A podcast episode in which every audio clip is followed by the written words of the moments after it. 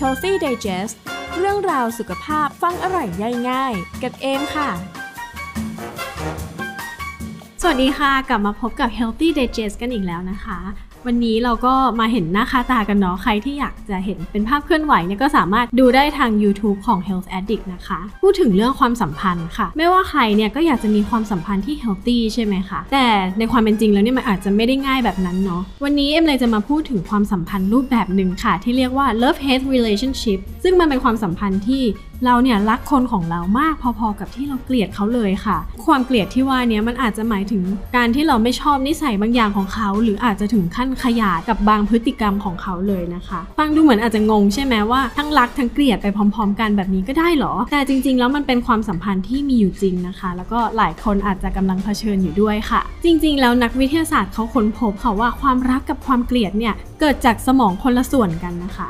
อย่างสมองส่วนที่ทำให้เกิดอารมณ์ความรัก เช่น ventral tegmental หรือสมองส่วน cingulate gyrus กับสมองส่วนที่ทำให้เกิดอารมณ์ความรู้สึกเกลียดหรือกลัว อย่างเช่น amygdala ค่ะ ซึ่งแต่ละส่วนเนี่ยมันสามารถทำงานไปพร้อม ๆ กันได้เนาะ ฉะนั้นเนี่ยการที่มนุษย์เราจะรู้สึกเกลียด แล้วก็รักคนคนเดียวกันไปพร้อม ๆ กันเนี่ย มันจึงเป็นเรื่องที่เกิดขึ้นได้นั่นเองค่ะ ยกตัวอย่างเวลาที่แม่ดุลูกที่มัวแต่เล่นเกมไม่ยอมทำกันบ้านนะคะ แล้วทีเนี้ยลูกตะคอกแม่กลับมาด้วยความโกรธ ความรู้สึกของคนเป็นแม่เนี่ยเขาจะรู้สึกว่าเขาเกลียดนิสัยก้าวร้าวของลูกจังเลย แต่ยังไงเนี่ยเขาก็ต้องรักลูกของเขาอยู่ดีหรือกับแฟนที่คบกันอย่างเงี้ย แต่เรารู้สึกว่ารักเราไม่เท่ากัน คนหนึงรู้สึกว่าฉันทุ่มเทกับความรักมาก ๆเลย แต่ว่าสิ่งที่ได้ตอบแทนกลับมาเนี่ย มันกลับไม่เป็นตามที่เราคาดหวังนะคะ หรืออย่างการที่เรารักใครสักคนหนึ่งแต่เขาไม่รับรักเราเนี่ยมันจะเกิด keyword ว่ารักเราไม่เท่ากัน ซึ่งอาจจะเกิดความขุ่นมัวในใจได้ฉะนั้นกลายเป็นสาเหตุที่ทำให้เกิดความสัมพันธ์แบบ love hate relationship นั่นเองค่ะ ข้อมูลจากคุณซาบรีนาโรมานอฟนะคะ นักจิตวิทยาคลินิก และศาสตราจารย์ประจำมหาวิทยาลัยเยชิวา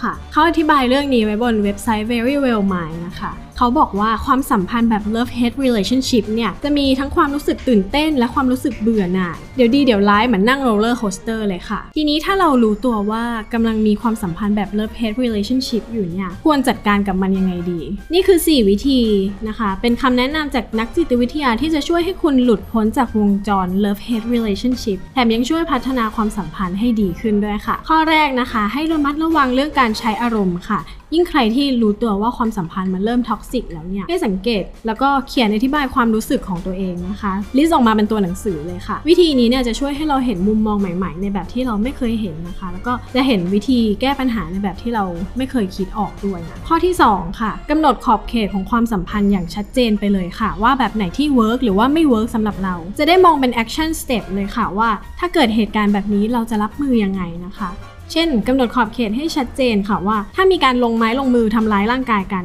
แบบนี้ไม่โอเค ฉันจะไม่ทนแบบนี้นะคะข้อ 3 ก็คือปรึกษาคนที่ไว้ใจได้นะคะ หลายครั้งการที่เป็นคนที่อยู่ในความสัมพันธ์เองอาจจะไม่ได้มองเห็นปัญหาชัดเจนขนาดนั้นเนาะด้วยความที่มันมีไบแอสต่างๆ ฉะนั้นการที่เราปรึกษาเพื่อนสนิทหรือว่าครอบครัวก็จะช่วยให้เราเห็นถึงปัญหาได้ชัดเจนมากขึ้นค่ะ ข้อทีสี่4 นะคะตัดสินใจว่าอยากให้ความสัมพันธ์เป็นยังไงต่อไป เวลาที่ความสัมพันธ์ของเราเริ่มมีปัญหาเนี่ยทางออกอาจจะไม่ได้มีการแค่เลิกลากันเท่านั้นนะคะ แต่มันยังมีวิธีอื่นๆ ที่ช่วยรักษาความสัมพันธ์เอาไว้ อย่างเช่น การพูดคุยแบบเปิดใจกัน แล้วก็หาวิธีปรับจูนกันค่ะ